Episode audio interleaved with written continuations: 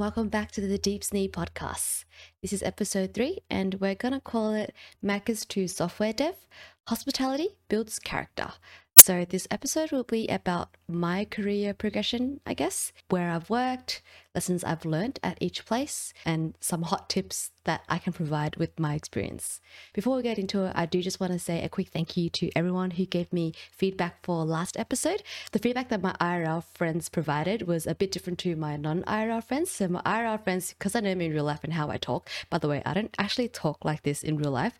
I talk. Hmm, more aggressively, if if that's a good way to describe it. But my podcast voice is basically a little more polite of my streaming voice. Uh, so yeah, my IRL fans could tell that my last episode was like more scripted than the second episode. I think it was because the topic was more serious. So yeah, that was the feedback that, that they gave me. And I had a feeling as well when I was editing the the video, I was like, man, I don't, I don't, I don't, something's not right. Something doesn't sound right. So I actually re recorded some parts and just like chucked it back in. But hopefully, everyone else who's listening didn't notice it too much because the feedback that I got from other people were like, sneaky, I love your podcast. So yeah, thank you for those really kind words. Yeah, very interesting to see how different people react. I think that was one of the things I was curious about, like how other people would react to what I'm saying if that makes sense. Because in real life, I can only talk to X amount of people. So I feel like on this podcast, I can reach a bigger amount of people. So initially, before I started this podcast,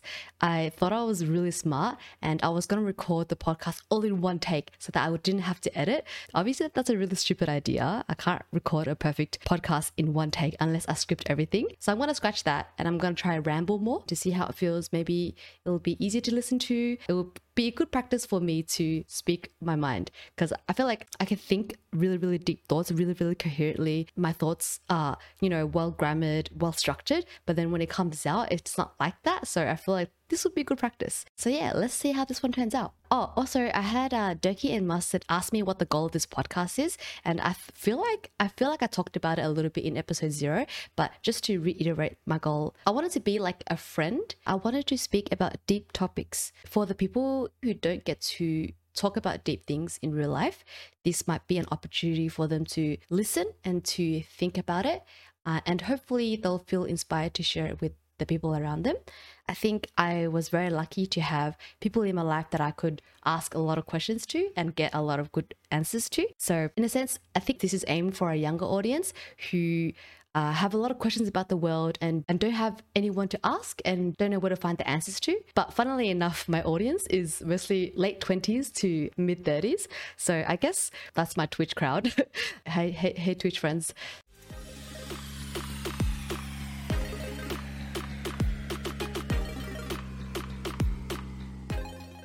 So, yeah, I guess that's a little bit of the intro. In the first two episodes, I called it a PSA, but I kind of want to name it differently. So, the PSA was meant to be like a random rant or pet peeve or hot tip during the week. Today is hot off the press AeroPress. Did you know that Aldi sells really cheap coffee for really cheap? Back then. I think it was $10 for a kilo, and you got to choose from like Colombian beans, Ethiopian beans. I'm not sure if they raised the price because recently I learned that potatoes are really expensive nowadays because of the flood.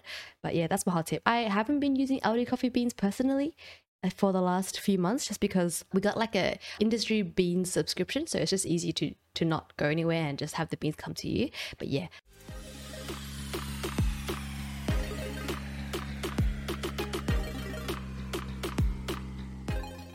Today, uh, I want to talk about my career journey and yeah, the lessons I've learned. I also really want to highlight that I strongly believe that hospitality builds character. Retail does build character, I think hospitality builds it more. In Australia, we are allowed to work from 14 and 9 months. So once I turned 14 and 9 months, I was like, let's go. I want to work. So I applied for Macca's. Oh, by the way, Macca's is McDonald's in Australia. Yeah, so I applied for McDonald's. I'm pretty sure I chose McDonald's over Coles because I wanted to eat Macca's. Like I just wanted to eat food. Yeah, I got the interview, uh, went to the interview. I don't remember much of it except I was in my school uniform and, and eventually she asked me, why do you want to work at McDonald's? And I said, because I want to make money. I actually can't believe I said that. Well, you're like 15. I guess there's no other way you can answer that question. Got the job. Uh, and then I started as front of house. So that's just like doing everything front of house, taking orders, making drinks, making McFlurries, stuff like that. Something about me also is that I really, really, really like learning. I like knowing and learning a lot of things. I think they could, they could see that. So they were like, hey, do you want to be a barista? Uh, because I think, I feel like that cafe section was just built during my time there. Can't remember though. But yeah, so I became a barista. I was mostly shifted for barista work uh, after front of house. And then eventually I had an interest in the kitchen. So then I asked if I could go back and flip burgers. So I did get to flip burgers for a bit. Uh, and then, oh, they also uh, put the position of party manager on me. So what party manager is, is you organize organized kids' parties. So I would like call parents, uh, ask how many kids, make the party bags, and think of games to play with the kids. That was that was pretty fun actually. That was pretty fun. And throughout all this, by the way, my pay did not increase through each position. Though I guess like they're all sort of the same. I wouldn't say one's higher than the other, like party manager.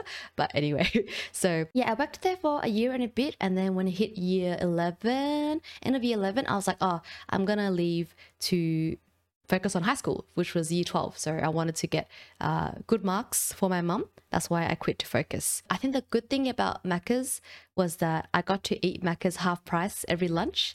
And it was really fun because everyone was the same age as you. The neighborhood that I worked in was pretty okay. Like there weren't many, many crazy customers. I definitely I can't rec- recall if I've learned any lessons from Macca's just because it was so long ago. But I think that was the first time I was exposed to so many different types of people and my first experience providing service to other people as well. And I found that I really enjoyed providing a service to people. Just when they have a good time, you have a good time. Yeah, I was, oh, I got a Best Smile Award because uh, I think at Macca's back then they had like awards every week for what you do good at. So yeah, I got Best Smile Award. So I'm pretty happy with that. I don't think I have much more to say about Macca's. Oh, I think I'm happy that I chose hospitality over retail because in my head, I think retail, you have less exposure to customers. I think retail feels less customer focused and more just you go there, you do the job. Hospitality is like teamwork. I feel like retail isn't there isn't as much teamwork in retail, but maybe I'm wrong. So after I finished high school and then I started uni, it was time to look for a job again. And I'm pretty sure my next job was at, at Bread Top. Bread Top was really enjoyable. I think the best thing about Bread Top was that I brought home two huge garbage bags full of bread almost every night because like everyone there has worked there for ages and they don't want the bread. And if you guys haven't tried bread top bread, bread top bread is really good. is maybe there's heaps of preservatives, but it's just really good bread. And like having two full bags of bread for weeks is is you won't get sick of it until much later. so yeah, that was the best part about working at Bread Top. I did express interest in working in the back as well because I wanted to learn how, how they made the bread. Maybe some of you guys done this already, but for I think Bread Top and most bread places, they just have frozen dough. They get frozen dough from the head head office or whatever of the franchise and then you just uh, wake up at like 4 a.m you, you go in and you just like roll the bread uh, with the recipe and then you just bake it. So yeah i got to i think i got to do a few shifts of that and it was pretty fun. I got to make my favorite bun from bread top is the twin sausage bun. Oh i'm getting hungry just thinking about it but i got to make one of those and that was really fun. I got to like roll roll it and then i put the cheese and the mayo in the middle and then like put it in the the oven. Yeah and waking up at 5 a.m was was quite the experience mm. i can't think of anything I've learned particularly from there. But one of my goals was to work at a bakery. So I feel like I achieved that goal. The next job I got after that was a Chinese restaurant in the city. Got paid $9 an hour. Pretty good. But it was like a really, really old Chinese restaurant and had two levels. And the steps were like really, really high and dangerous.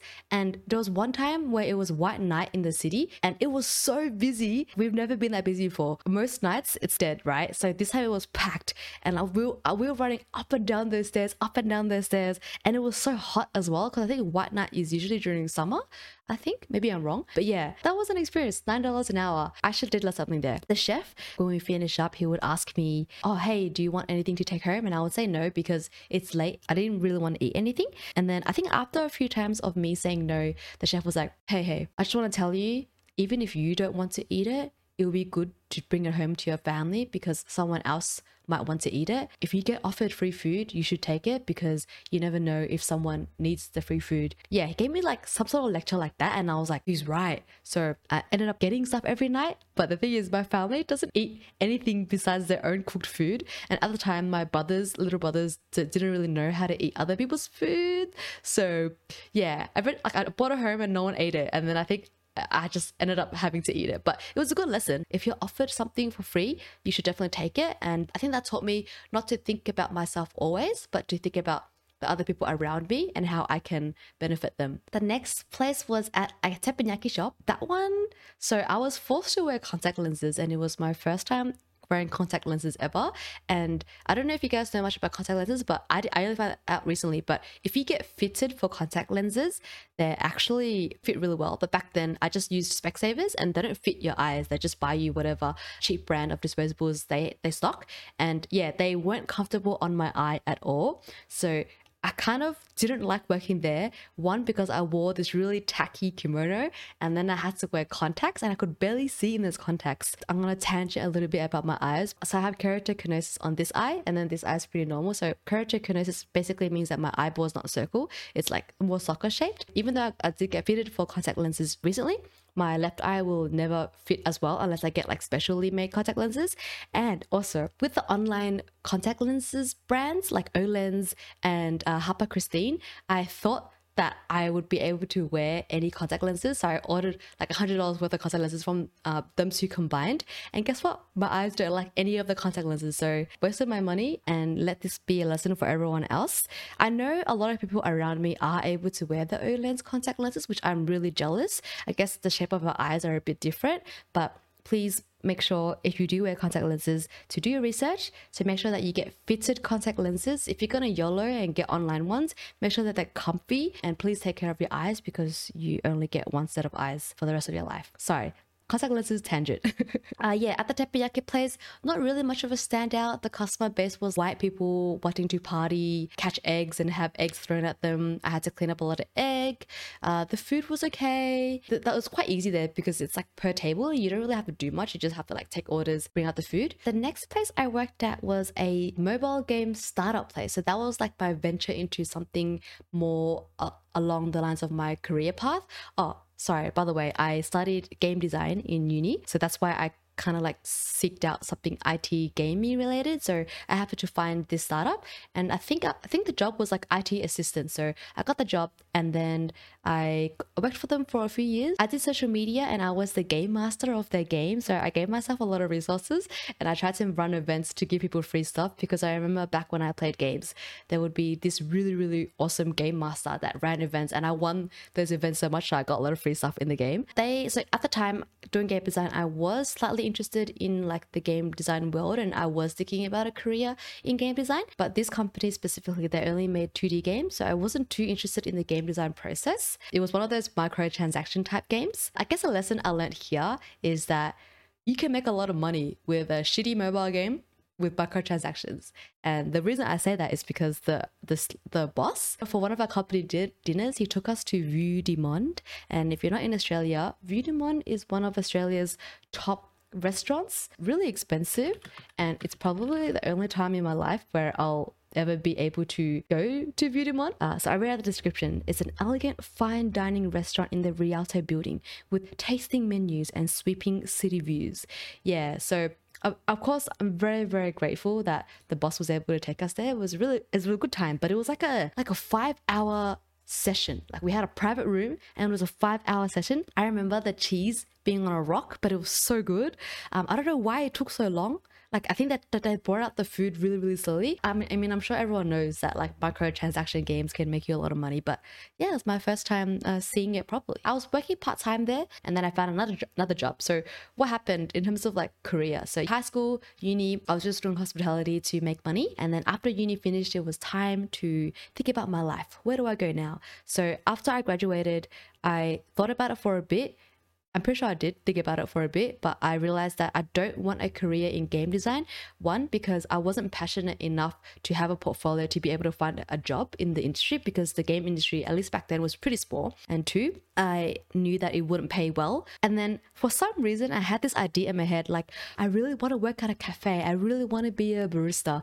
I'm not sure if I got influenced by one of my other friends or if I always had that cafe dream. Like, I, I like to believe I always had the cafe dream, but I'm not sure if it was implanted and I'm making it up. But yeah, I really wanted to be a barista. I think a lot of people in Melbourne or maybe Australia in Melbourne at least they all they all have this cafe dream. Uh, a lot of cafes that opened up a few years back. If you talk to the owners, usually five to ten years corporate workers and then they decided, oh, I'm burnt out. I'm going to open up a cafe. That's pretty much the story for most of the cafe owners. So I thought that was really interesting. I wanted to be a barista, so I went to look for a cafe job. Luckily, it's placed really close to mine. A new cafe just opened up and I applied and I said that I wanted to be a barista. But obviously, it was one of those roles where it's a small cafe, so I had to do everything. But luckily, the owner wanted to take coffee seriously, so they contracted Sensory Labs, and then Sensory Lab provide resources to teach your baristas how to make coffee, and they also like taught you the basics of uh, making good coffee. So yeah, first cafe job, it was it was a really nice place. They it was like a Vietnamese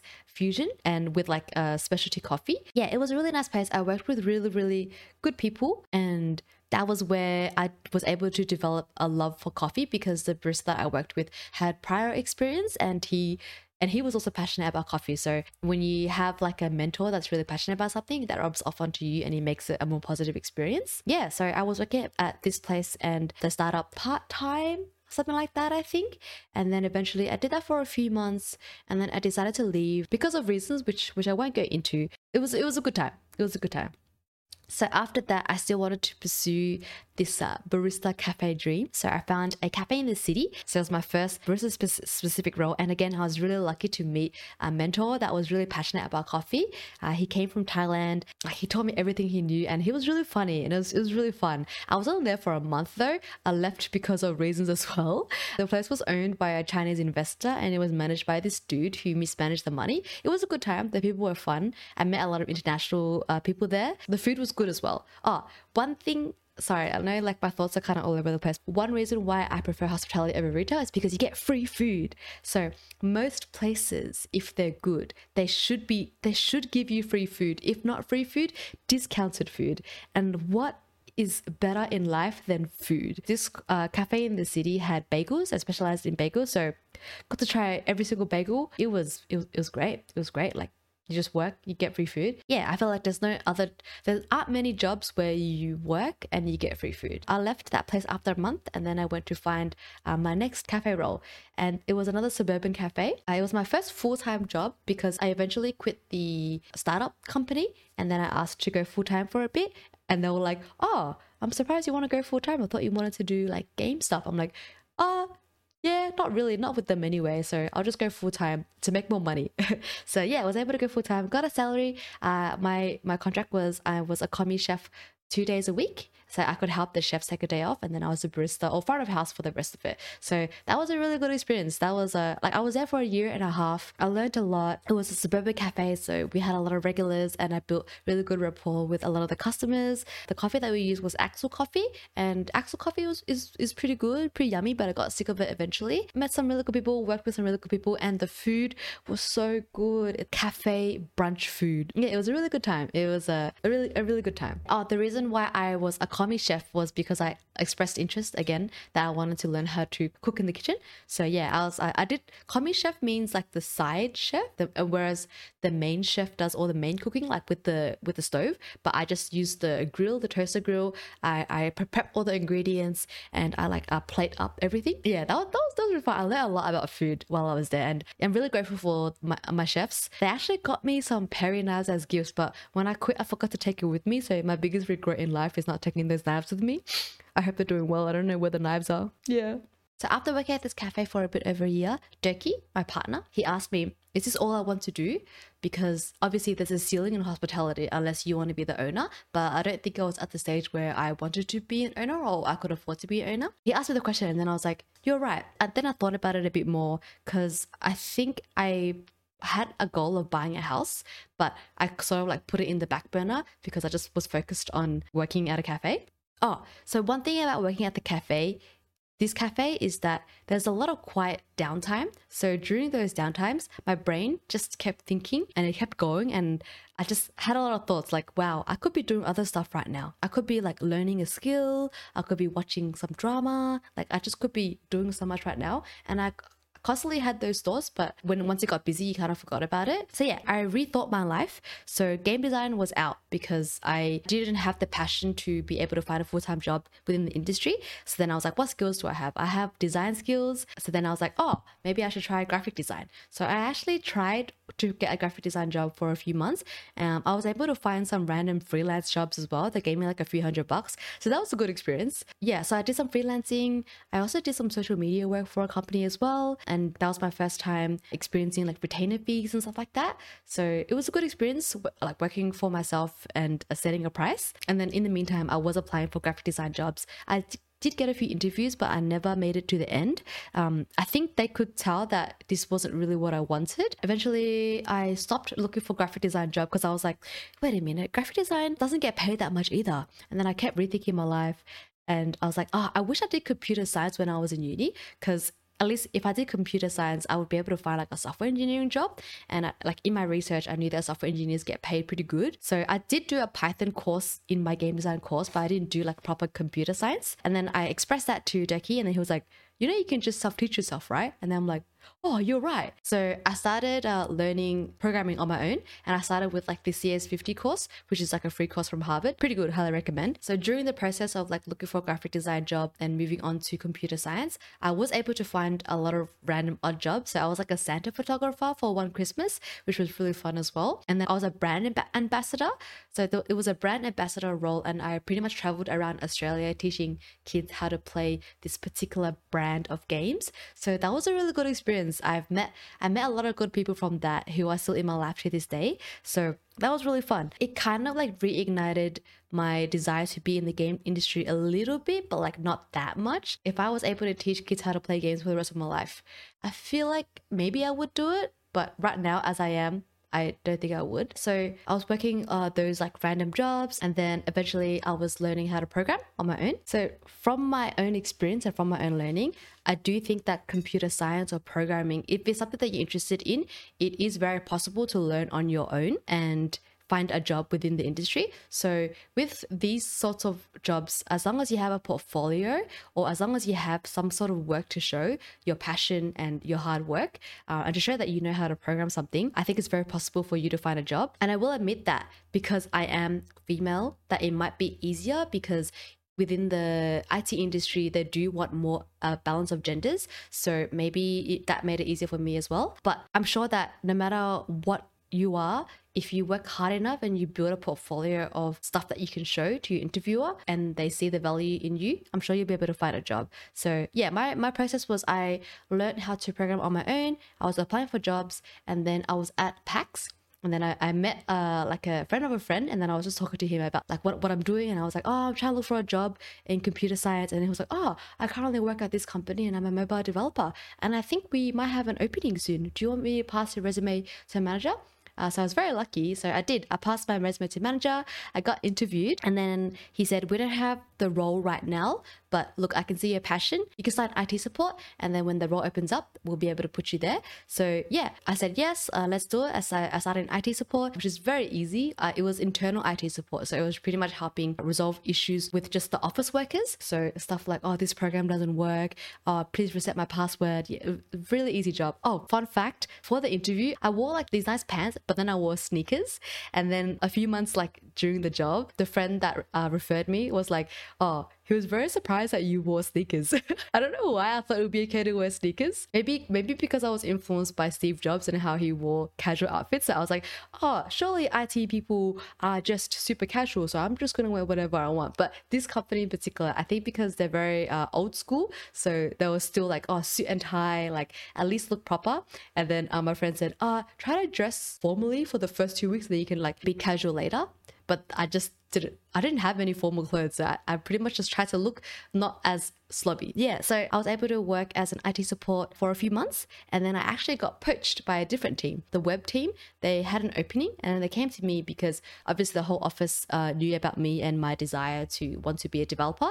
So they, he offered me the position and he was like, think about it. Like, I know you, you were promised someone else, but think about it. And then I thought about it and I was like, the GM even talked to me and he was like, look, I will take the position. Yeah, like you can wait for the other position, but if you have a position open now, like just take it. And I'm glad the GM gave me pretty good advice. So yeah, I took that position in the web team. So yeah, that's how I got into the web developer space. With that company, I worked with really old software, really, really old software. So I was there for three years because uh, I started that role during COVID. So I hadn't even met the team in real life yet. So, and the first time I saw them was like through a video call. So it was a very new experience because it was obviously their first time working from home as well. And they tried their best to mentor me, but it was like a learning process. So for the first few months, it, it wasn't hard. It was more like I didn't really know what to do because I wasn't getting the help that I needed. But eventually, you know, we got there. I was able to make some cool features, was able to learn a lot as well. There was a there was a project that was proposed and then because it was like a simple app that just called a lot of APIs, we could do whatever we want with it with it. We didn't have to use our current infrastructure. So I was like, I'm, I can do it. I can program this app in React. And it was my first time touching React. So kind of like like under overestimated myself or more like underestimated the project because I kind of like procrastinated a lot during this like I think it was like a 3 month deadline if I recall. Because of that opportunity to work on React I was able to learn React at a very fast speed build something that actually worked. I'm not sure if they've released it into production yet because I sort of left before I could finish the project because like other projects uh, took priority and stuff like that. Eventually I thought it was time for me to leave because I wanted to work for a company that was more modern and had better support and culture, different culture. So because I was able to work with React in this company, which I'm very grateful for, I was able to find a job as a React developer at my current company. So now I have arrived to be a React developer in the web space and it's pretty cool. I do really enjoy it. The culture at my current company is really awesome. The people I work with are really awesome and my mentors are amazing.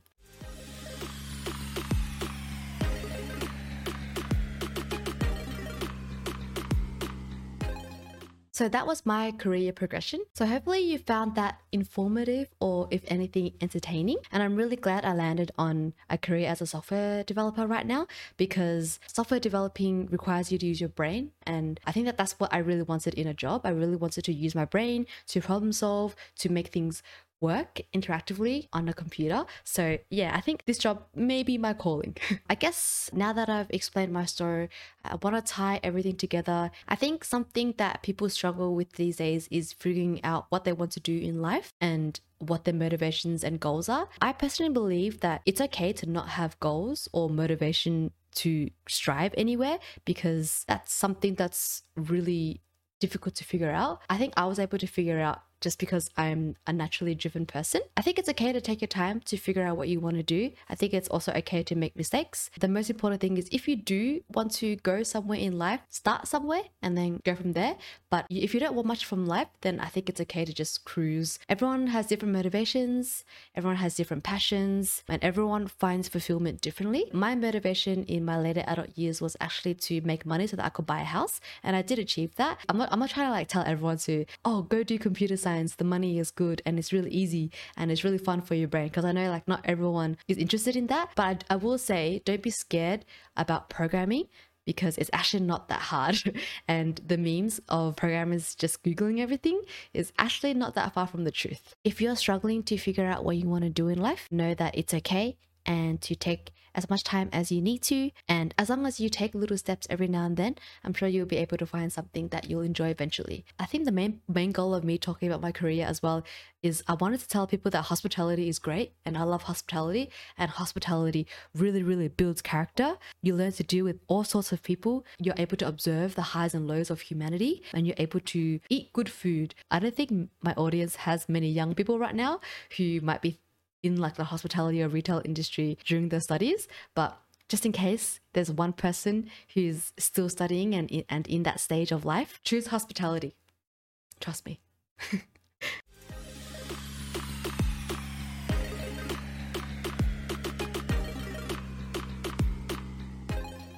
Oh, I learned some new words from listening to other people's podcasts. So, all of my socials are in the show notes. As always, if you want to DM me your thoughts, opinions, please feel free to do so on any platform. And uh, I'll catch you in the next one. Aggressive waving. Bye.